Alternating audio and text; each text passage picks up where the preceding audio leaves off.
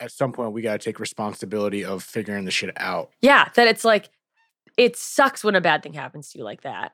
It's terrible. It's not your fault. But you, but pretending it didn't happen is not the answer. You have to like deal with the bullshit that comes up. You have to f- get out the emotional pus, so to speak. Oh, emotional pus. It's gross. Yeah, I don't like it. yeah. I regret saying that. I, re- I came out to repeat it. Turn so- into my podcast, Emotional Pus. Emotional Puss? my new EP. Is this about her sad Yeah. vagina?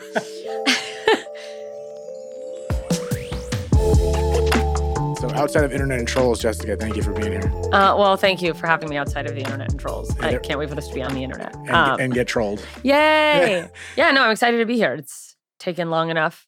We've been trying to like make this happen for literally years. Yeah, and I and I appreciate you making the time, considering it probably took you just the same amount of time to drive here. Yes, it's we actually booked this three years ago, and I've been driving here the whole time from the other side of LA.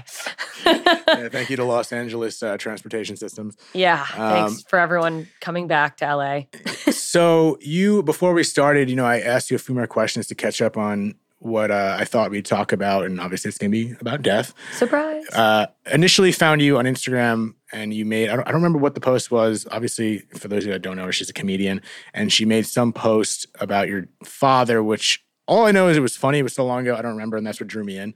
and then when she got here, she mentioned there's a, you've experienced a lot of death in Alaska as well. That's a whole nother topic that we may Whole- tap into. yeah.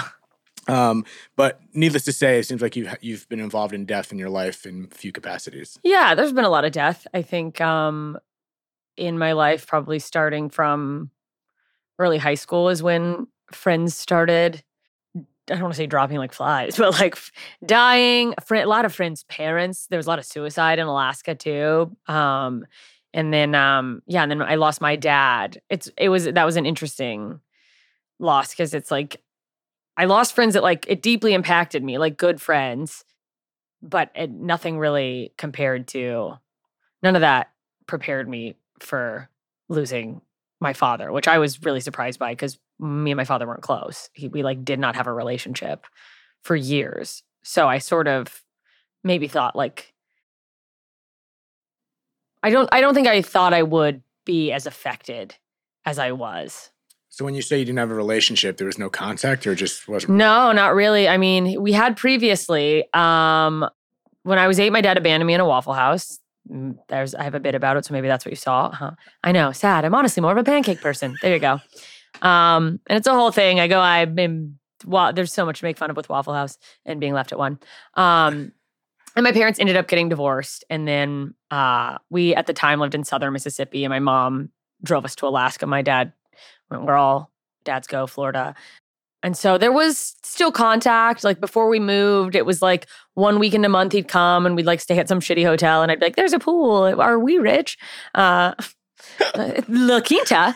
Uh, what a small, like when you're poor, what a low bar for what's fancy. Uh, I was like, oh my God, the Olive Garden? Those breadsticks, though. Okay. I know. All I can eat? Um, I will.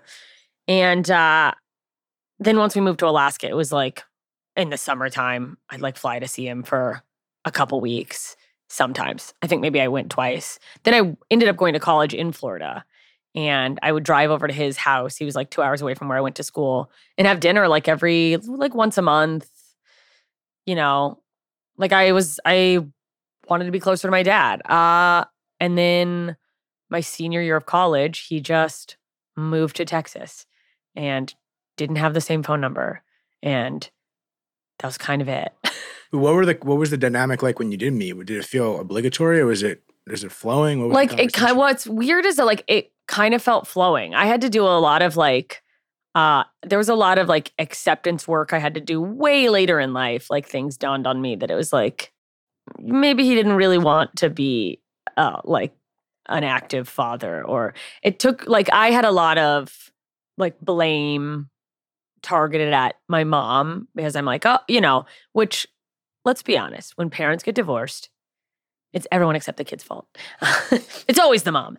No, um, it, it was just like because uh, I was before my I guess family dynamic completely fell apart and went to shit. I was a daddy's girl, so like that was the weirdest part for me is that like I was like my dad's my best friend. I go to my dad for things. You know, I think everyone maybe this is not real, but in my mind, everyone has like a favorite parent. I don't want to say favorite parent, but as a kid, a parent that you're like, well, I can go to them and they're not going to be as harsh or like, Yeah, but you only got two choices unless you're Mormon. yeah. But also, not everyone has like a mom with borderline personality disorder, so maybe that's not true.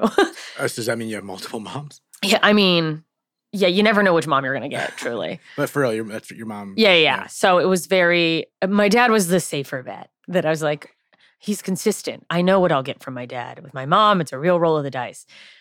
So I think that you know, I always wanted to nurture that relationship, and I don't think he was like against it. I just think until he died, I was sort of like went through a well, f- fuck him after we felt like after he like disappeared, but then yeah, it was just like it was just a weird. He did drugs, and I think he was moving around. Probably somehow had something to do with that because he at the time was paying for my insurance when I was in college, my car insurance, and I got a call a few months later. Like after I hadn't heard from him from an insurance company, and they're like, "Hey, your insurance hasn't been paid," and I was like, "Oh, oops," which was my plan all along to just be like, "I'll just ride this out." Uh, and I was like, well, I can take it over. But then they asked me about some car that they're like, and do you know what happened like with the BMW? And I was like, the BMW? Like they they had like a CRV, Honda. So I was like, I don't know what the fuck they were getting mixed up in. I just know that like one of the last times I hung out with my dad was at my stepbrother's wedding in Arkansas, getting married in the back of the traileriest trailer you've ever seen. And my dad was 100% on meth. And I was like, oh, oh. He's like, what? Well, it's a celebration. And I'm like, we sure celebrate differently. a little bit. Um, so yeah, Damn. there was just this like gap of God, I guess like close to like over a decade of nothing. I had one phone call with him in like 2012. And it wasn't even with him. It was my older brother, also a drug addict. That happens sometimes. I guess had moved from Alaska to live with my dad. Um, like he had reconnected with him. He also hadn't talked to him in a few years.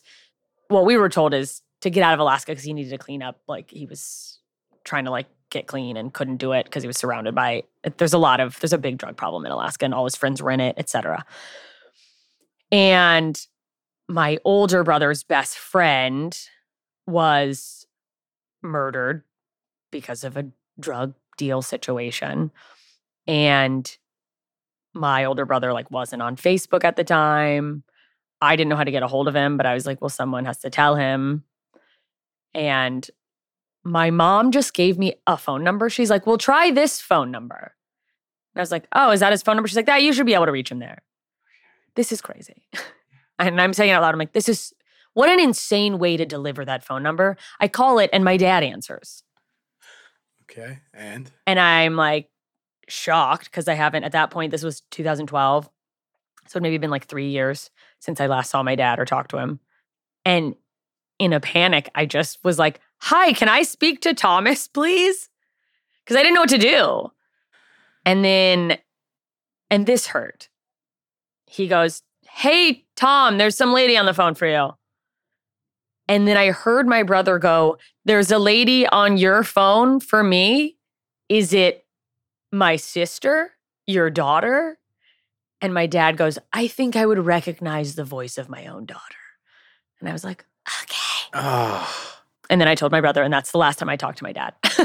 the last time. that's the last time I didn't, I was just like, Oh, okay.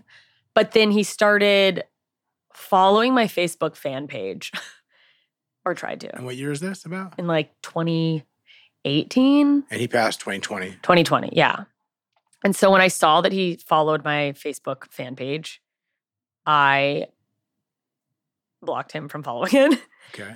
because I was like, at this point, I was so angry at like my dad just disappearing. I had like probably in 2013, 2014 started talking about it on stage, started making jokes about it. And like I think that was cathartic for me, but I also think there's a lot to like when you're repeating a story, even if you're like doing jokes about it, they say that when you retell something, your body like re-experiences it as if it's happening. Like Mhm. that's a big I don't know, there's like some sort of psychological tie to it. And um like the more I talked about it, the more I would think about it, the more I just sort of went down this path of like, dude, fuck you. Uh, that's where my brain went. Um, it was just like, fuck this guy who does that. What a piece of shit. Um, and then of course, when he starts following my fan page, I was like, you don't get to just like quietly watch my life that I've built without you. You know, just this pride bullshit. And then I think earlier in 2020, he sent me a friend request on my actual Facebook. What is page. going on? Yeah. And then, like, I talked to my therapist about it, and she's like, Well, what are you going to do? And I was like, I think I'm going to ignore it. Like, he didn't send a message, he didn't say anything. It's weird. It's that's very bizarre. Like, I don't want to just accept your friend request and see your conspiracy memes. is And, like, that what he's posting? oh, yeah. It's, you know, to anyone posting crazy things on Facebook, you should know that when you die, that's what people see. that's, That's like I wouldn't want people to see my room messy when Yeah. I oh like if I died suddenly and I haven't cleaned it and then people are just like they're trying to the masks they're trying to make us all be Muslims or whatever and you're like what are you fucking doing? yeah, that's just not going away. No. And like I now realize cuz I got so that was probably early summer of 2020 and I was dude I was like dude fuck you but I didn't I also didn't decline it I just didn't accept it. hmm and I felt weird about it. And come to find out in November or end of October when I got a phone call, I I think it was November, it was November, from like a cousin who I still stayed in contact. It was like the one person on my dad's family that I still stayed in contact with, kind of. I like, she had come to a show one time in North Carolina, and she just was like this older cousin when I was a kid who, when we'd visit her family, she'd take us, like, sh they lived in Orlando. So she was in her 20s, and she'd take me and my brother to like theme parks and was just the cool Yeah. cousin. And I got a call from her, and she's like, hey. I mean, as soon as I saw she was calling, I was like, uh oh, this cannot be good. we don't talk on the phone. Uh, uh, and she's like, hey, um, your dad is in the hospital. Um, and he went in because he was he like he like went in for sort of like a checkup because he was having trouble like breathing and they had had to like intubate him. Um, Wow. yeah. I guess like what happened was he had had a blood clot in his possibly in his leg and then it like split and then went into his lungs. So he has had blood clots in his lungs. And my dad already had COPD, which is um, chronic obstructive pulmonary disease, which is like a smoker's. It's like Mhm. early. It's like the thing before emphysema. It's progressive. It's a death sentence. Um, and I didn't know that. I didn't know that he'd had that. I didn't know how bad it was. But I guess like it was, ex- you know, he could barely like walk across a room. And my dad was also a very large man. He was like, he'd always been a big guy. Like he retired from the military when I was pretty young and he had a back injury. And I think that just like that, he just like put on weight and like couldn't Yeah, shake it off or whatever. Not gonna help anything. No. And so, like, you know, obesity, smoking, blood clot. It's, it's just a, you know, Facebook request. yeah, ignored. yeah, I regret it, but I'm coping by pretending that I can make a bit about it. um, so she's like, I just, you know, want to let you know because her dad, my uncle Jim, she's like, you know, he kind of went through the same thing earlier this year and passed away, and so, you know, I, you know, do whatever you want to do. I know that you don't really have much of a relationship with him anymore, but I can give you your stepmom's phone number and the hospital information if you, you know, want to go there. And he was in Florida at the time, but you could go in the hospital in Florida in November of 2020 because it was Florida. So I just booked a flight. I was like, okay.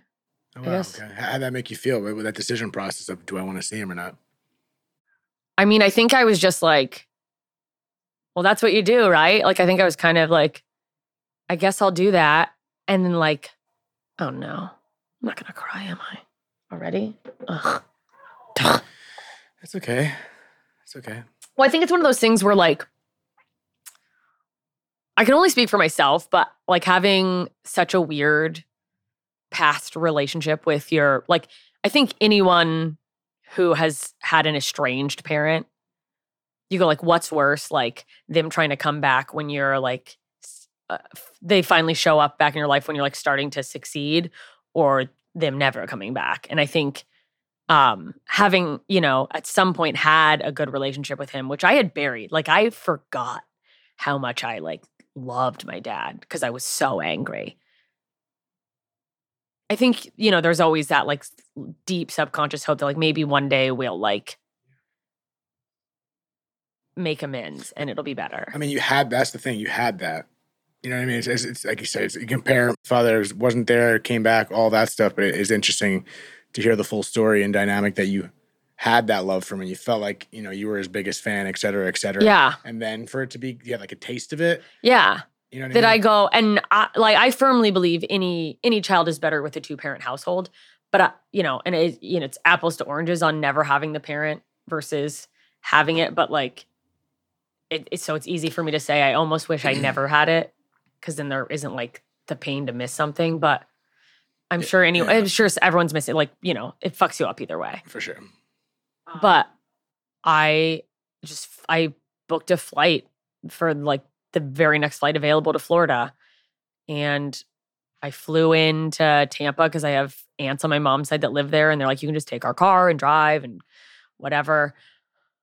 And um I drove to the hospital and um of course now I have a bit about it and this is not true but i'll be like i walked in i, I walked in carrying a plate of waffles and i was like well well well.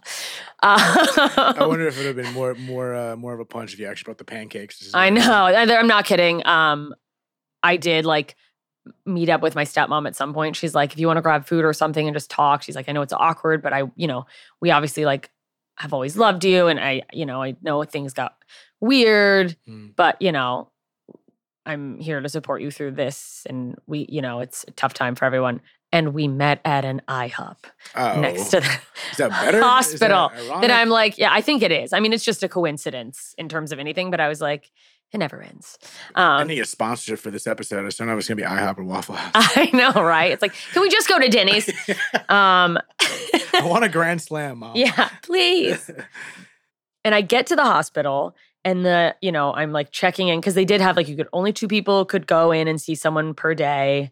It was like they had a list and there was a check-in, um, you know, to just minimize people coming in and out because it was there was a separate floor for COVID and he didn't have COVID, but they're, you know, doing the Florida level of You're in, the, precautions. you're in the heat of it too, November 2020. This Yeah, is- that's I mean peak. I, I can't believe he didn't also have COVID. Right. It, it's being who I know he was and living in Florida where everyone else was also not wearing masks and all those things. The nurse was like, "So he's intubated, and uh, you know anyone who's intubated is on sedatives. You can't talk with um any like uh with a ventilator in. It's because it's the whole thing down your throat. Um, they're like, you know, in in theory, like if someone's awake, they can respond with like nods and yes and no questions. They're, but he um has he's not awake. He hasn't been awake in days. He's probably not going to wake up. But research shows that people in those states can still hear what's going on in a room. So she's like, so if you want to talk to him, that's okay. And I was like, well, I pull out a speech. no, but I was like, oh, you know, I'm like, oh, this is gonna be awkward as fuck. I'm yeah. like, great, I'm walking in to see this man I haven't seen in God knows how long. What did- before going in there, did you have intention of having an opportunity to speak to him? Or you? I, I don't think I was, I don't think I knew. I think I realized in that moment that I was like, oh, I guess there was a part of me that was hoping this would be the time we could like squash it. Yeah. So where where's your head? Like, because when I first asked you uh, the decision of do you want to go, like, are you just going through the motions, thinking this is what you had to do, or are you going there with some kind of idea of closure or sadness or frustration? What, I mean, I think my initial, I hate to say that my initial reaction was just like, well, that's what you do. right. And then I was like, and then I'm gonna, I'm gonna, if he dies and I don't go, ah, I thought thought- I'd be funnier. So the thought of regret. Yeah, I was like, I'm gonna wonder, like, what if, what if we could have had one moment and where there was just closure, or I like, love. I mean, I love that you went. I personally, this is my thought. I'm, but I was like, you know, it just, and I also had the moment of like, why why did I wait till now to like try to be the bigger person? why didn't I just accept a stupid friend request and be like, how you been? Yeah. Hey, you dad question mark? Like so it was just sort of like, oh, like you just always think you're gonna have more time, you know? Yeah. And uh which is weird to think that with someone you also never talk to. but Yeah, but these seem not. These just, just make sense. These thoughts you're having, right? Yeah. And it's just like I think you know, it's it's like a weird dichotomy of like part of my brain has like decided he's just never around and almost doesn't exist. And then the other part is like, but there's like still he's always there's always gonna be an opportunity to figure it out, you know. Love one of those weird old dad moments where like, hey, you fucked up. I'm sorry, or whatever, you know. I don't know. Um, but I was like, I guess I'm just gonna go talk to a intubated man I haven't spoken to in over a decade. Here we go. Woo! You know? And I walk in the room, and the first thing, like, I notice, it, well, I mean, the first thing I notice is his nutsack because the fucking, Like literally. yeah, I mean, he's in a hospital gown. He's a big guy. Can we just, I like, why are we still calling them hospital gowns? I just, it's a napkin. And I'm, we don't have like an extra large. We couldn't have bl- like put a little blankie over this. Uh, for some reason, like the specific call out of nutsack Yeah. is getting me right now. Yeah, what's just like, woo! And he's like such a big guy that it's almost like, you know, at the right angle, you wouldn't even be able to see his head behind his like big belly or whatever. And I'm like, we couldn't, uh, we don't have hospital pants. We could slide up. I'm, I'm curious. What's your reaction? Do you just take a path so you don't see it, or do you cover it? I, I mean, it, once I realized that, when I come, I'm just like turn and go. It was just sort of like, wow, that's right at the entrance. That's uh, and it's hooked up to some machine because his kidneys are all fucked up because it's all connected and whatever. And he had gray hair and he didn't. Fuck. Mm. I don't want to cry because I put on way too much makeup and I already spilled water on the drive over on half my face. So it just dripped off. But- take a second if you need. I mean, whatever. I cry all the time. Who am I kidding? I don't know who you're kidding here. Yeah, Comedian, yeah. I know who I'm not kidding because he's dead. Well, excuse me. Okay, I'm not ready for that one. Okay, but th- that- I mean the dynamic of everything you just said, like, like that really hit me when you said he had gray hair. Because he didn't have gray hair. Yeah, that's that's a that's a very powerful uh, observation. It's very meaningful. Yeah, that was like, oh shit. Like, he is an old man, a very large old man, so large. Uh, I was like, those, God bless these nurses who have to fucking turn him every whatever so he doesn't get bed sores. Literally, they had like a team of people. They're fucking Angels. I mean, truly, just heavy weight angels, just power lifters. So so do you speak to him? Well, this is what's crazy.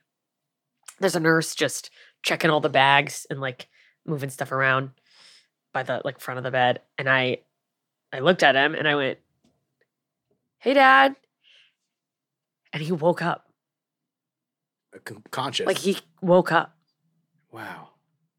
and he like looked over at me, and he's like, "No, no, I'm just kidding." Uh no, but he did. he woke up, and the nurse was like, "Oh, oh, you're awake. Good morning." You know, just being very nurse-like, and he, she's like, "Well, he he must, he must be excited to see you." Uh, because obviously she's been running in and out. The man's just in a coma, fucking, you know. And he just like looked at me, and and then I was like, and he kind of like had teary eyes, but also it's like you have a thing, and I don't know what's Mm. how much is like, you know. Um, and I was like, Do you do you know who I am? And he like nodded his head, and I was like, Okay. Um, and then I like walked up to him, and the nurse was just like, Oh, this is great. Oh, it's so I'm- it's so good that you're here. Uh, and I was like, okay. And she has no idea the No idea. yeah. I'm just his daughter. Like, you know, she doesn't know, Hmm. you know, as far as she knows, it's just of course his daughter would be here, you know? And um and I like walk on the side of the bed and I, he like like because she was kind of on one side, so I went to like stand on the other and he like followed me with his eyes. And um he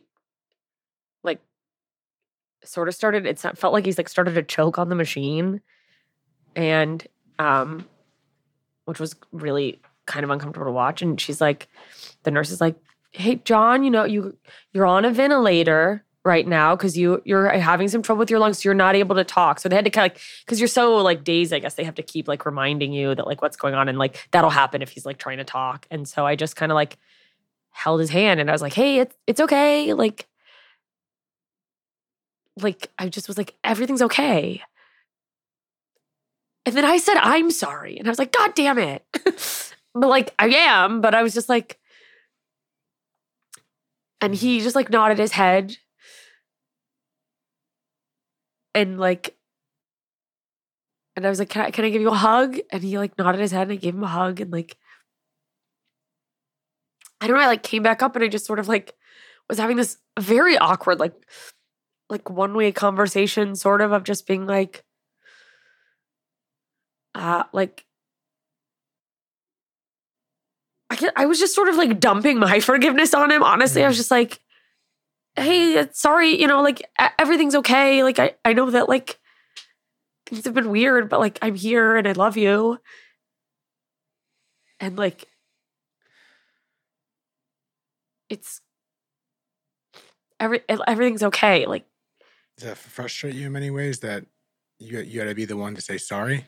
No, it was just like I can't remember the exact back and forth, but like I got the sense from whatever we were saying that like he was also trying to be like I'm sorry, you know? Like that that's I mean you were there and it's your story but the way you told it, it I felt as if I want if his nod was him saying sorry. Yeah. Is that what you felt? Yeah. And like he was really teary eyed. And God damn, like if you had told me to like, like describe what my grandparents looked like, like his parents, before this, I would have been like, eh, they were old people. I, my grandpa was kind of thin. My grandma was like a little uh, heavy set woman with a fake bun of hair and the sweetest person on earth. And my grandpa would just sometimes disown people and go quiet. uh, he was a war veteran. I don't know what to tell you.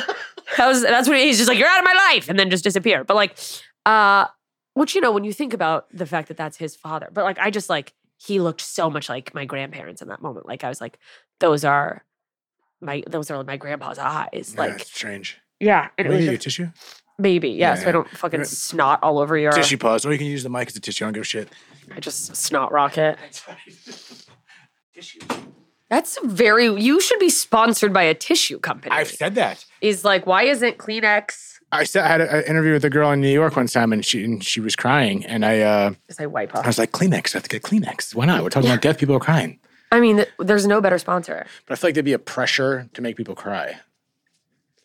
I feel like which I don't mind. You don't have to apply that much pressure, I think. I guess. Um, okay. Yeah, that makes perfect sense. Kleenex. Anyway, um, uh, right now we're using down, Charmin. Char- Dude, I have an emotional support toilet paper roll like, near me at all times because I'm so emotional.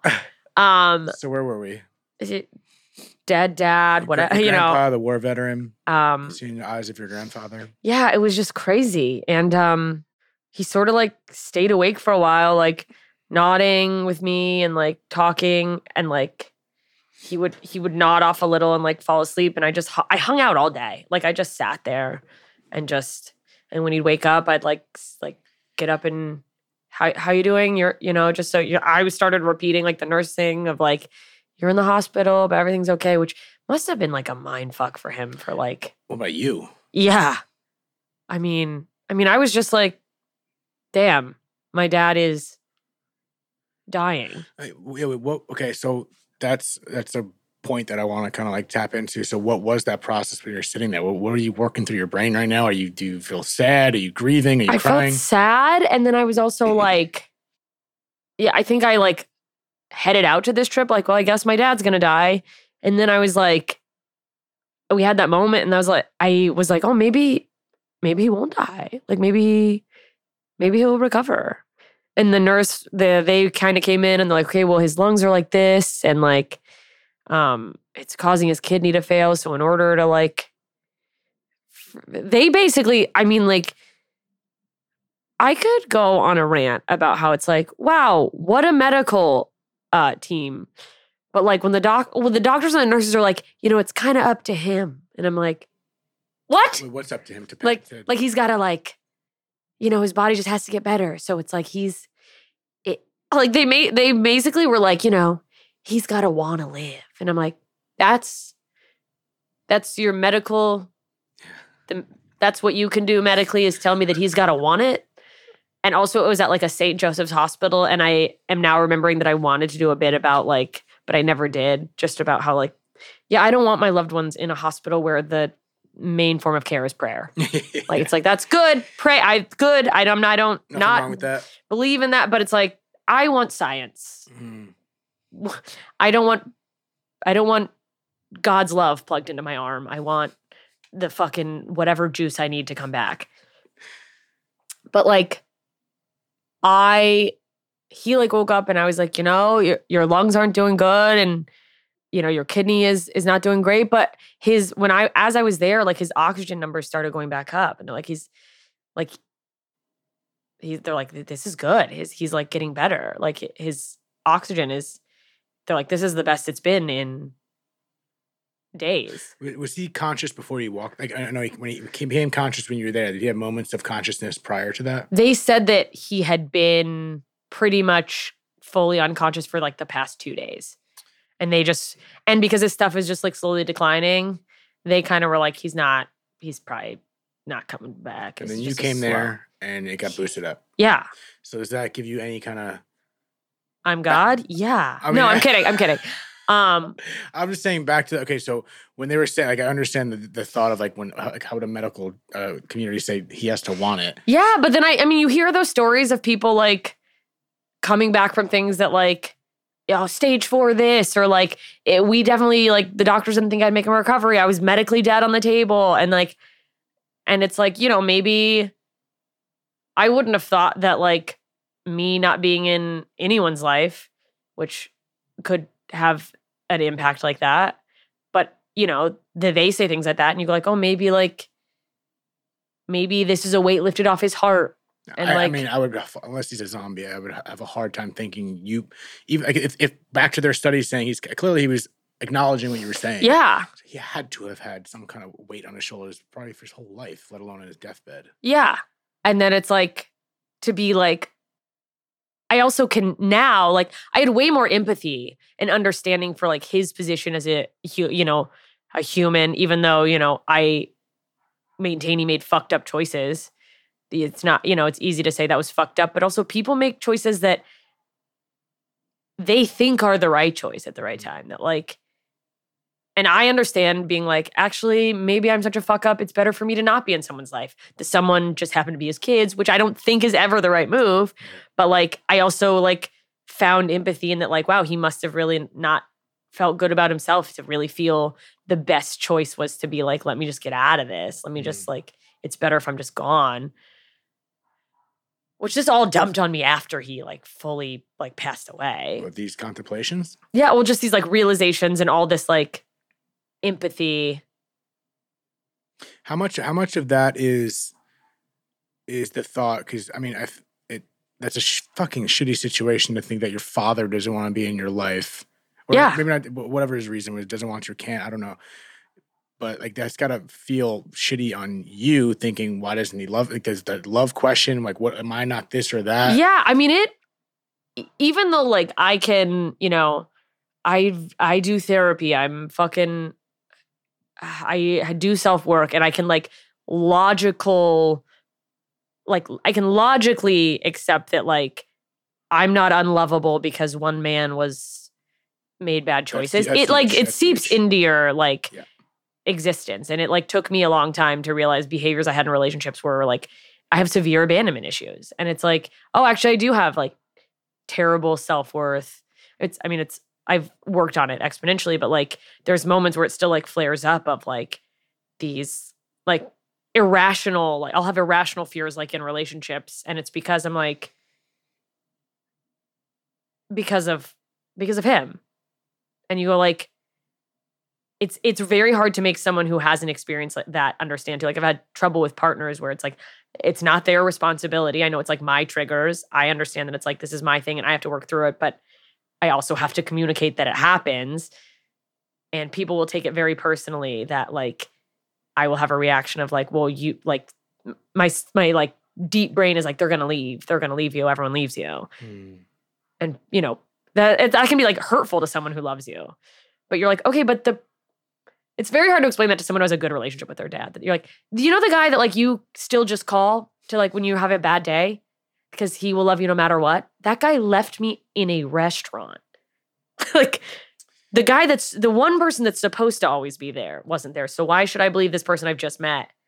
And it like it's ongoing and you never really get rid of it. You just like learn to notice it and hopefully calm yourself down before you actually like spiral and let it like cause you to make bad decisions.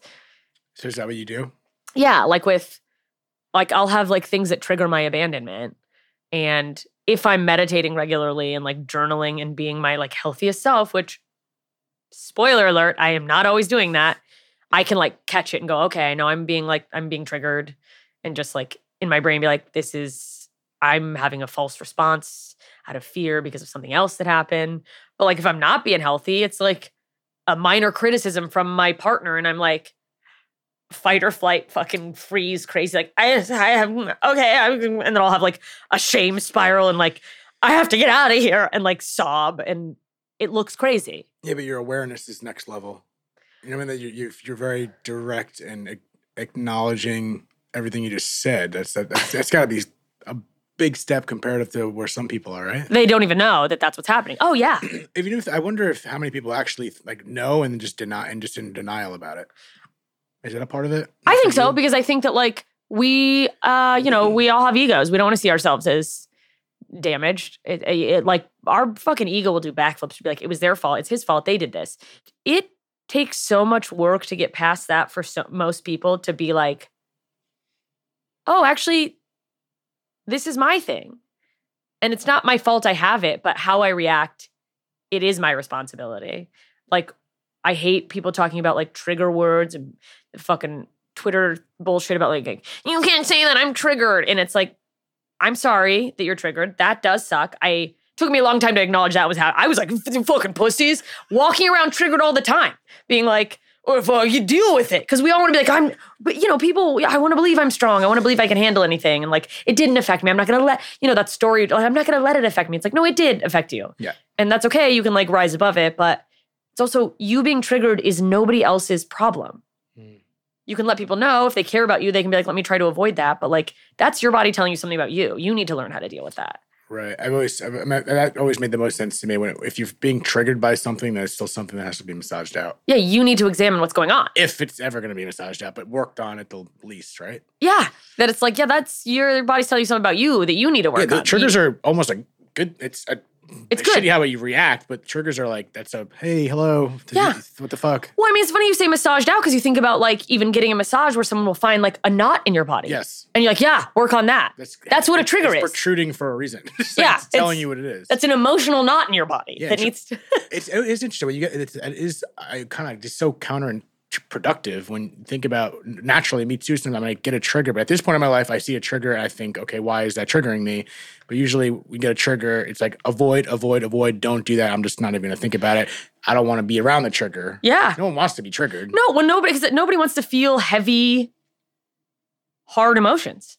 Hmm. it's hard and that's why it's that's why i think men are more angry publicly than they are sad and I, that's why i think i was angry about my dad because those are both what is socially considered negative emotions being sad being angry but it's more socially acceptable i think to get angry to be pissed off. Oh you're the pissed off guy than it is to just like go actually that you like really hurt me especially for men.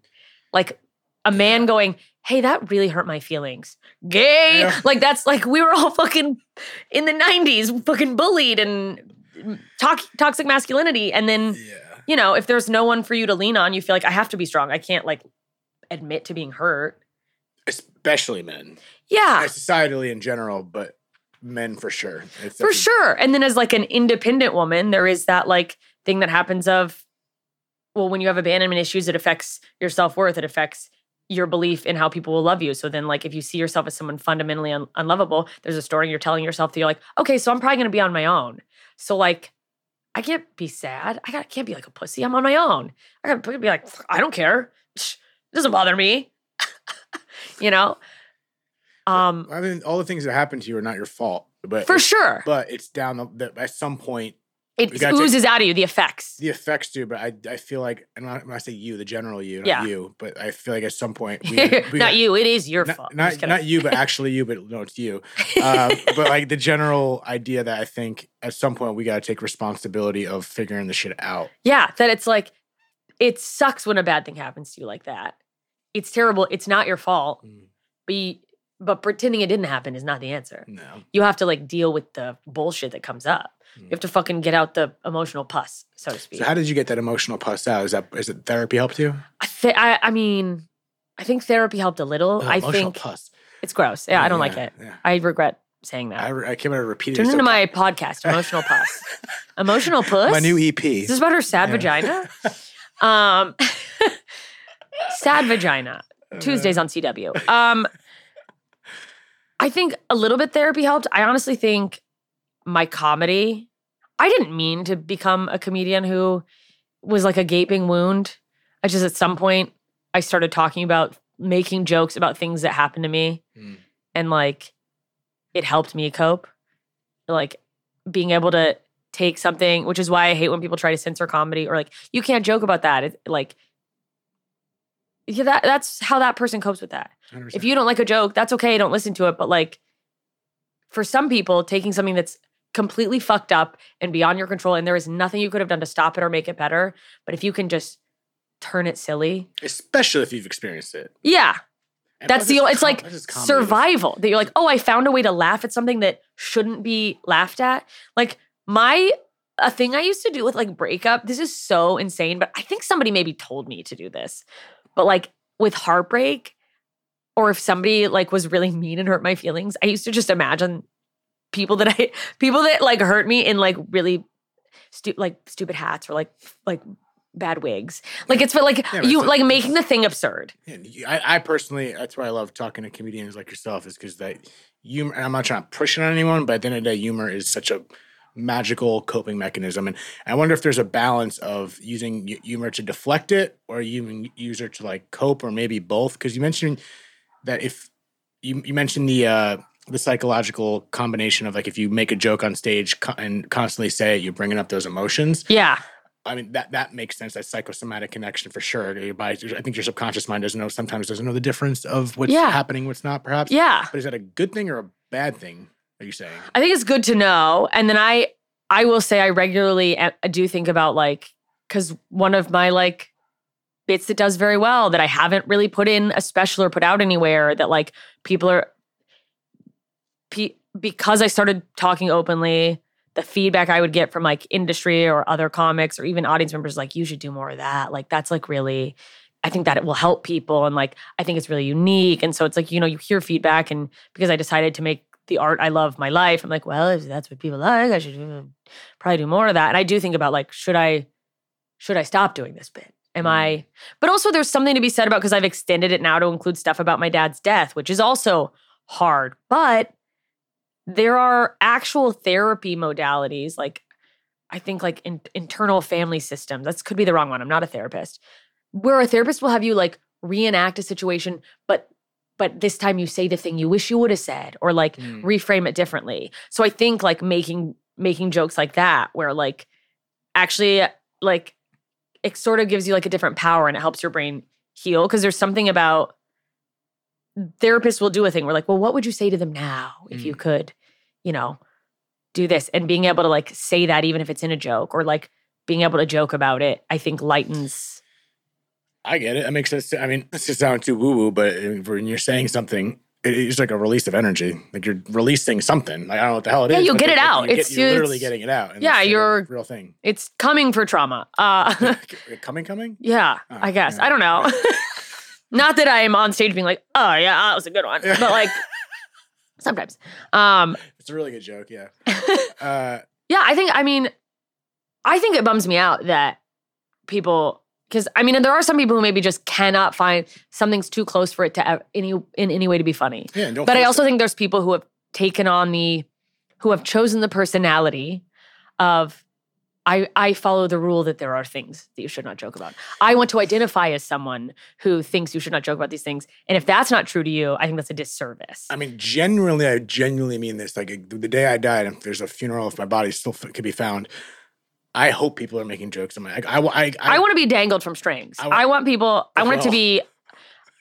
I, I mean, like I want like one last joke. You know, like I want to just like lift up from the coffin. But I would yeah, love a roast, to be honest. yeah, it's like talk about the like remember me la- like laughing. Yeah, of course. Like Hundred percent. no, I want people on the floor. Yeah, with me. I can't. I can't go on. Um, no, I mean, yeah, it, it- like whatever it takes for you to. It's catharsis. I mean, there's a reason. I think like humor. I think humor is healing. I think the act of laughing is a physical reaction. By and large, it's a physical reaction at the at being overjoyed at feeling understood when you're laughing at Mm. something that's like fucked up or like too that's too dark that's too far it's just like oh i've had that thought or like oh fuck that's i can't believe you said that or just like i felt that way but i didn't want to yeah. It's like, an, it's, and to me, it's like sometimes just an interruption. It's just Yes. an interruption to the constant whatever the hell we're going through. yeah, the Thinking of- gray cloud that you're living in Yeah, and it's just a quick little like lightning bolt, temporary, like, it's like you know, quick, sunny sky or something that brings it interrupts the moment, and I think it just redirects my brain to something that makes me laugh. Yeah. Uh, humor's humor's subjective, obviously, but to me, of course you know, I crack 9-11 jokes all the time, and they're not even jokes. It's honestly usually just weird statements that I find funny, but it doesn't always hit to the other person because they find a sense of it's a hey it doesn't always land much like the planes that- i'm sorry i'm so sorry That there we go. Yeah, that's good. That's, that's fucking beautiful. um well yeah no and you're like because it was like uh, well i can't undo it I know. That, that, and it's so different. let me have my little corner of fucked upness especially if it's you doing like I'm I'm respectful enough to know, not make certain jokes around certain people. I have I like to think I have a con- awareness enough to not do certain things. Yeah. But to me personally, humor has been a big part of my life and just dealing with anything, no matter even in certain moments. Like I, even if it's really fresh for me, it works, but not for everyone. I Oh, yeah. that.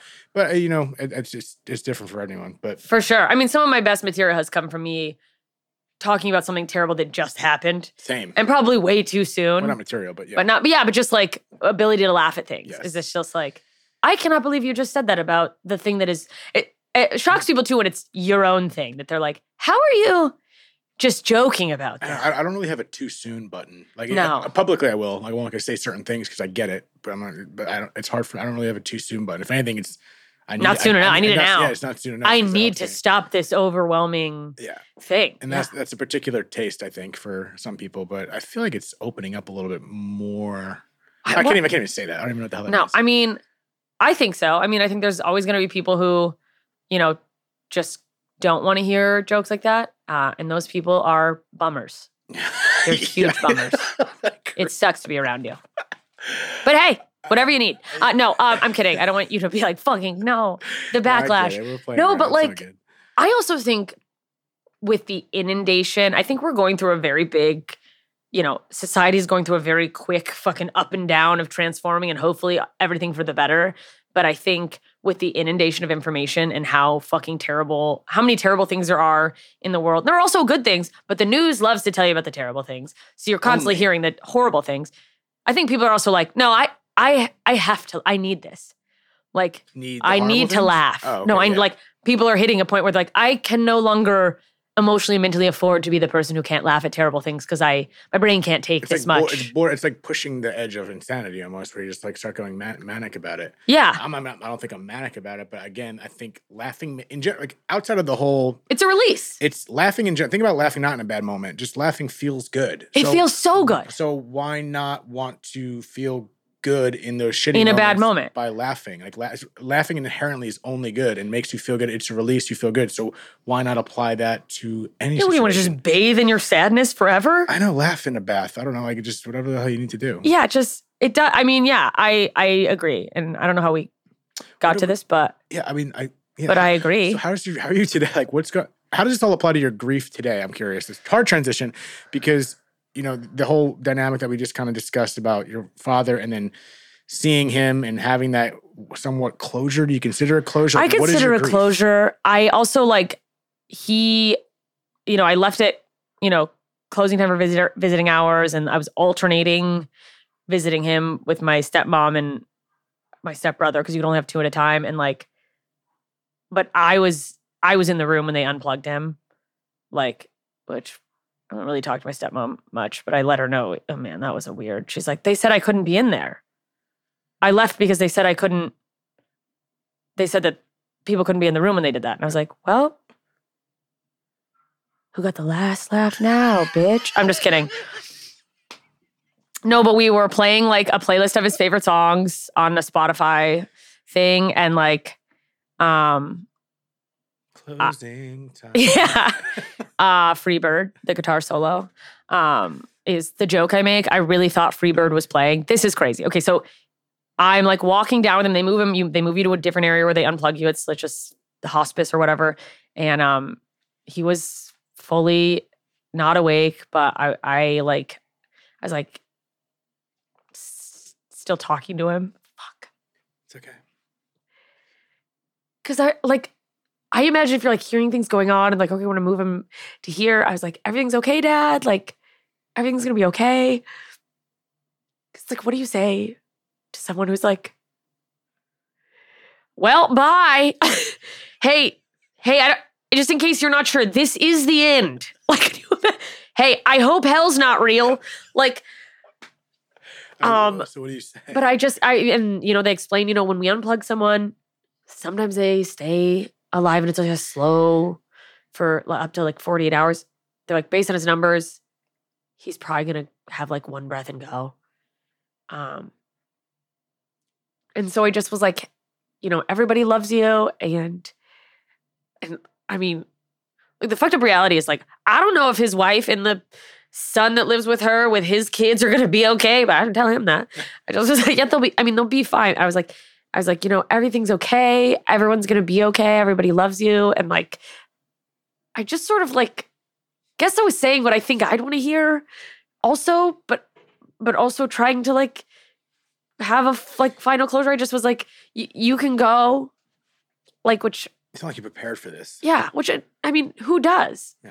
You know, you just go like, you don't have to be worried about anything. That's very nice. Like it's okay. It's Yeah. good job. Not a great job, but you did okay. You know, could have been worse. Uh, and that you know, I there's this song playing. It was my brother also was there with me. He would like the first day when all that happened, I was just alone. But then you know, he got off work and would come with me, and um, yeah, I was like one breath, and then like. I like this is so woo woo, but like you, I you could you feel an energy leave. Like I was like, oh, I I was like, I believe that there's something else, and it's like I felt like something go past, and I was like, he's and he was gone, really. and then you're just like, well, how long do I sit here holding this man who's turning gray's hand? And then me and my, so this is crazy. I have a friend who, like, mediums when she gets drunk. She's a, she's a, She's a she's medium? she's not like she doesn't do it professionally. I also had a medium later on my podcast, uh, and I told her a story, the story about my dad, and she said something that I thought was a really nice.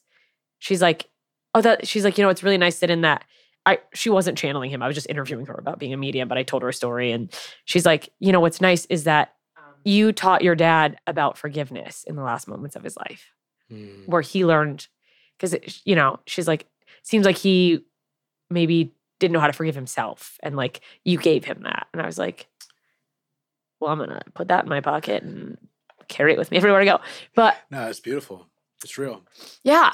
But the drunk, so this is just like woo woo psychic shit for anyone who like thinks that stuff's cool. But Perfect. a few months later, me and my brother, like I started writing a joke about my dad dying during the guitar solo of Freebird. And like my brother heard the joke and he's like, that's funny. He's like, but I'm pretty sure it was some other Lynyrd Skynyrd song, like Tuesday's Gone. And I was like, no, it was this. And he's like, I don't know. I like, I feel like I remember this. And I'm like, we'll agree to disagree. Freebird's funnier. So it's gonna be Freebird. The whole the joke ends on him being a redneck, so Freebird it is. Um, he probably wished it would have been Freebird. Mm. Who what redneck doesn't want to die to the guitar solo of Freebird? It's beautiful. But my friend who is she's a comedian, she went on the road with me um for three weeks, and she's like, Oh, when I get drunk, like like she's like, it's weird, like spirits come in. Like I, I can like hear people talking. Is she drinking hard alcohol? Yeah. Well, I mean, or just whatever. She's like, I think I could probably do it if I really like tried, but I think it's just like all my boundaries are down. I think that's why they call it spirits. There's something correlation there, by the way. That's that's probably like true. And I think I'm pretty sure. I don't know the exact story, but I'm pretty sure it's something they call it spirits. There's some. There's something there. That's don't know. fucking wild. That makes so much sense. And she's like, depending on like this, she was trying to explain what it's like. She's like, on the side of my head that I'm like hearing things, I can tell if it's a man or a woman. And then like if it if I hear it up here, which this makes no sense to me because I don't hear these things. Same. Yeah. but she she can tell like how old they were or whatever. And I watched her do this with another person we hung out with on tour, and she like said very specific things. He's like, "Oh my god, that's my cousin." oh shit. But then later she said these things that she had tried to say before, and I was like, "I don't know who that is." She's like, "Something about an elbow," and I was like, "I don't know anyone with an elbow, a man with an elbow." Um, and then I remembered that my dad had fallen off of a truck, like when I was in college, because he was wanted to become like a long haul truck driver. Which just do meth. You don't need to make Yeah. a profession out of it. But like, and he fucking broke his elbow, and I was like, "Oh shit, that happened to my dad." And she's like, and then I'm something about the back, like maybe the right back. And this is so funny. My friend Ryan O'Flanagan, also a comedian, was there. He's like, is it like I'll be right back? And then he didn't come back. Is that what? but anyways, we determined that Solid. she's this is oh, I think this is my dad. And she's like, oh my God, he's because Ryan said he's like, he's cracking up. Oh my God, he's like got such positive energy. He's so jolly. And he was like, until he left, he was just like this big, like funny guy. Like I think, I think he like he was like very Chris Farley, like just goofy and mm. silly and a big kid. And I do think that was part of his like his being like, maybe it's better for me to leave, is that I do think he hit a point. I was like a hyper intelligent, kind of weird kid, and we always got along. But I think my dad was really great with little kids. And then I think maybe there was a part of him that was like, I don't really have anything else to teach him. So I guess I'll get out of here. But she was like, Oh my God, he's so proud of you. And then she was like, and he also says, and I had never told anyone this converse that conversation I had with my brother. She's he's also he's, he's like, she said, she's like, and he also said, this the song is wrong. No shit. And I was like, what do you mean? He's like, she's like, the song, this the song uh, for like when he died, there was a song, and you have it wrong. And I was like, Shit, I gotta change my joke. now. what the fuck? Wait, she knew nothing about that, right? No, she had never. She might. We'd been on the road at three weeks at that point. She might have seen me do the joke, but I never said. I've. I never told anyone about that conversation with my brother because I was like, "That's the punchline. It sticks. I'm not changing it." Right. Sometimes you just tweak the facts. Right, because the joke doesn't mention anything about you thinking about the song is wrong. No. Right. That's specific. Yeah. And I was like, shit. "Whoa." Well, I'm not changing it. Yeah. Sorry, Dad. Sorry. no, that, that's. I mean, th- those are one of those stories. Cause I've had several of those on the podcast. That it's like you know, everyone asks like calls BS, this or that. But from talking to you, you didn't seem like anyone that is has any hard religious ties or any. No, I mean, like I grew up Catholic and then was like, well, this is obviously Bullshit. wrong. There's obviously a lot of rules we made up to That's wild. finger kids, it seems like. But yeah, I have just the general like I did mushrooms and I was like, okay, well, so there's more than this. You know, like that's my that's my religion or Relative, whatever. relatively the same. Even though I was raised Catholic, but I, I'm a. It's a whole other conversation. I, Uh-huh. I've talked about it too many times on the podcast. You I'm, a, know. I'm a ethnically Jewish, Catholic. Ethnically pussed. Yeah, yeah. My emotionally and ethnically pussed. yeah. Yeah. Um. I went on a rant. I'm sorry. I took five ants. Ants. ADHD meds. Uh, I'm they're- prescribed. They're called ants. Vyvanse. Vi- oh, vi- okay. I eat ants. I'm not- I'm this is when you find out I'm actually the craziest person. Yeah, no, it's uh It's all a lie. Your dad's waiting to pick you up in an Uber. yeah. Um, So, before we wrap it up, I do want to ask you, how are you feeling today, three years later, through all this? I feel I feel good with I feel good. I think it's given me a lot of closure. I have moments where I'll like, and I don't know if you have this, with the moments of sadness that creep in where you're like get a little too nostalgic or think about it too much. I did have like a a dump of memories that I ha- like gun to my head couldn't have told you any of these memories before my dad died. And maybe like a few weeks later, like in a parking lot in Ralph's, I was like pulling in. And I'm like, I don't know what kind of trigger that is, what what was on the radio or what, but like these childhood memories of like That you said you blocked out, right? Yeah, amazing memories. And I f- start start sobbing. But it like affected, I didn't realize it. Up to that point, I was pretty hard line on like, I don't want kids. And I couldn't tell you why. I just was like, I just don't feel like that's for me. And then I was, and then I was like, oh, it's because I had no memory of like a parent, a good parent child Mm. relationship. Damn, you really think about this. It's great. Yeah. And well, and- but then of course I was like, oh, a little late in the game. I mean, not that late, you know, mid 30s, but I'm like, a little late in the game to be like, oh, actually, maybe I would want a kid. And I'm like, oh, yeah, I'm not going to repair. And I'm still like that. I'm like, oh, yeah, I, I'm actually open to it now. But I'm mm. like, oh, what, so I could repair the wound. That's not why you should have a kid either. But I just was like, oh, I, I remembered like what a beautiful like parent child bond looked like, which I don't, for some reason that was actually healing instead of, I like the resentment just goes away That be like that it just you just go like oh, okay this was just a guy whose best was not great but like whose is and uh I mean, you're showing a lot of sympathy there, yeah or empathy. rather. empathy i don't know I, I think i'm i think i've always been i don't i hate the word empath because it feels like just like So you I'm an empath. but you feel it as opposed to because sympathetic empaths, right? Empath- empathetic people feel like they feel it, yeah and well, sympathetic you just be sympathized towards. you're like oh that i that sounds terrible and i i'm so sorry right. but like yeah i've always had a thing which some people not to me specifically but like if you like get deep into it on the internet argue it's like you're not an empath that's trauma you have a trauma response you have a heightened Mm. awareness of everything around you because you had like had to survive or whatever but yeah no i've i've always been able to like feel people's emotions and also it's like man like can a and this might just be women's intuition but like man can a man like not lie to me in a relationship where it's like I have no evidence of the thing that I am aware is going on, but I'm 100% aware that you're doing something you're not supposed to be doing. And I can't tell you why, Wow. but I can, but like your energy, like you, which that's just one small part of it where it's like, I almost wish I didn't have that. But like, yeah, I can feel, Can you feel the energy of a good or bad joke? Oh, I mean, everyone can, ever No, of a new joke. oh, yeah, where, uh, You think it's gonna hit, you know it's gonna hit. yeah. I a I good- think that comes with time though. I don't know why that even came up. Sorry, that is completely irrelevant. No, but I mean, I'm a comedian. So it's not like, completely irrelevant. Yeah, no, for sure. And now it's like sometimes I'll be there's things where I'm like, well, this isn't gonna hit, but I'm gonna do it anyways because I like it. Uh, But so now this experience, that these these flash, these memories that came to you with really no explanation. This is funny you're saying this is healing for you. yeah, That makes sense. yeah, I feel good. I feel um I will say, you know, I think other deaths in my past probably played into this, but like that death has helped me have some sort of deeper appreciation for life.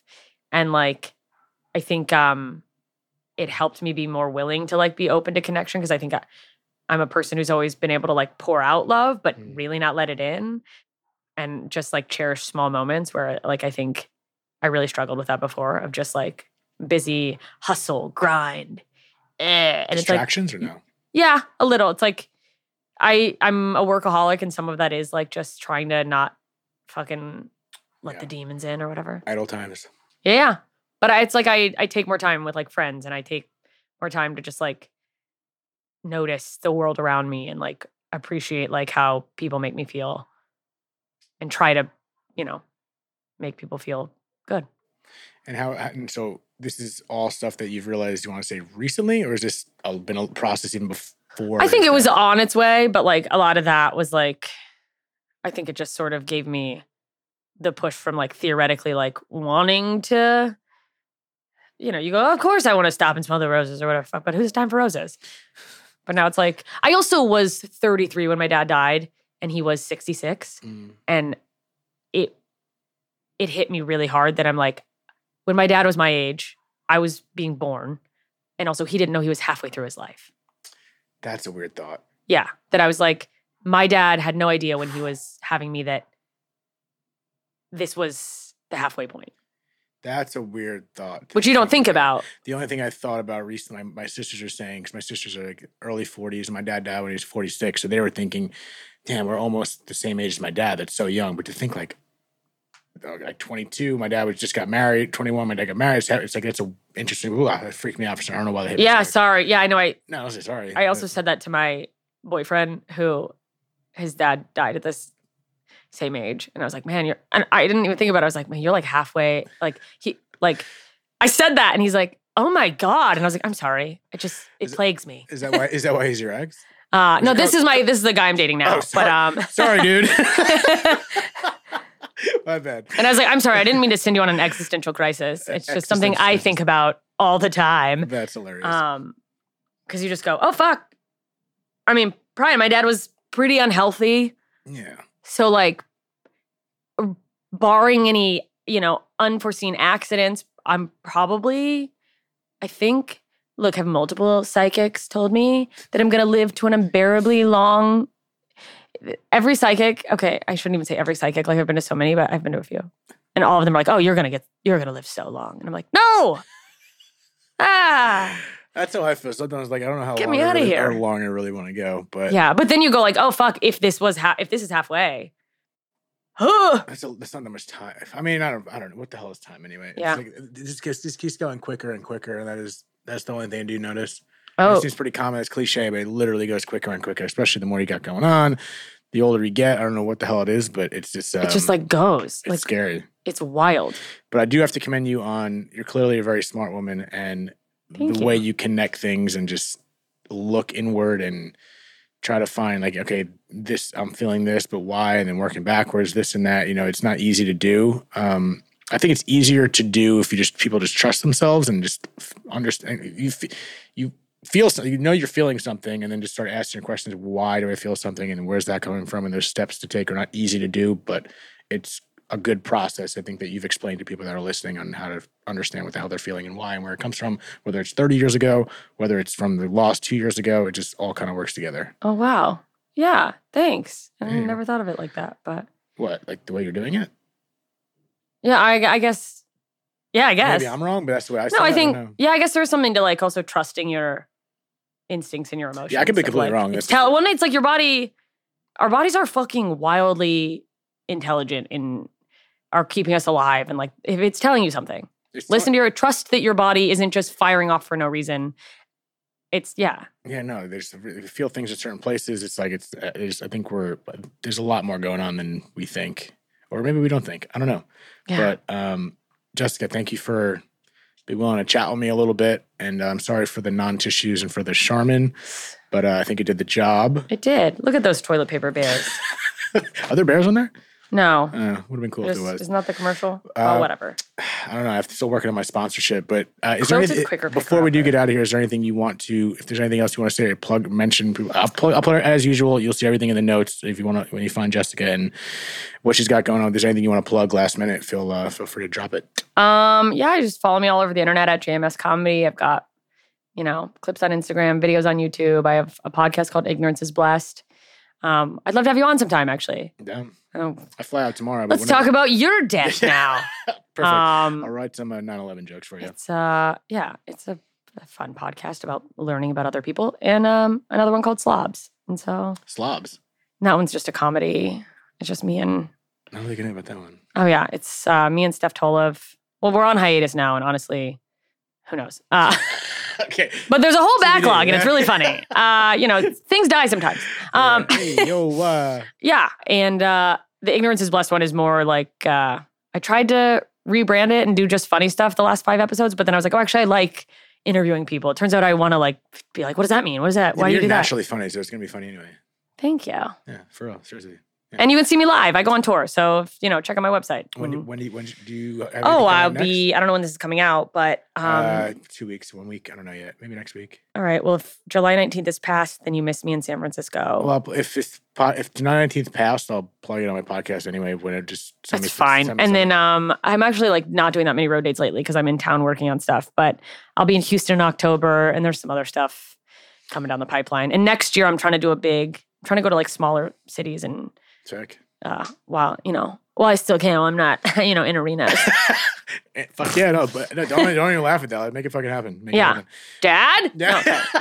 okay. you should. come- sorry, You should def- blowing out your do, ears. do you come out to Freebird? That's so funny. Nice. No, I come out to like It'll- then I that- Foxy Shazam, that only Teenage Demon Baby. All right. Well, on that note, um, thank you so much for being on here, for I appreciate it. And uh, again, everyone, thank you for tuning in to another episode of Dead Talks. Uh, my leg hurts, and we'll see you guys next time. Later.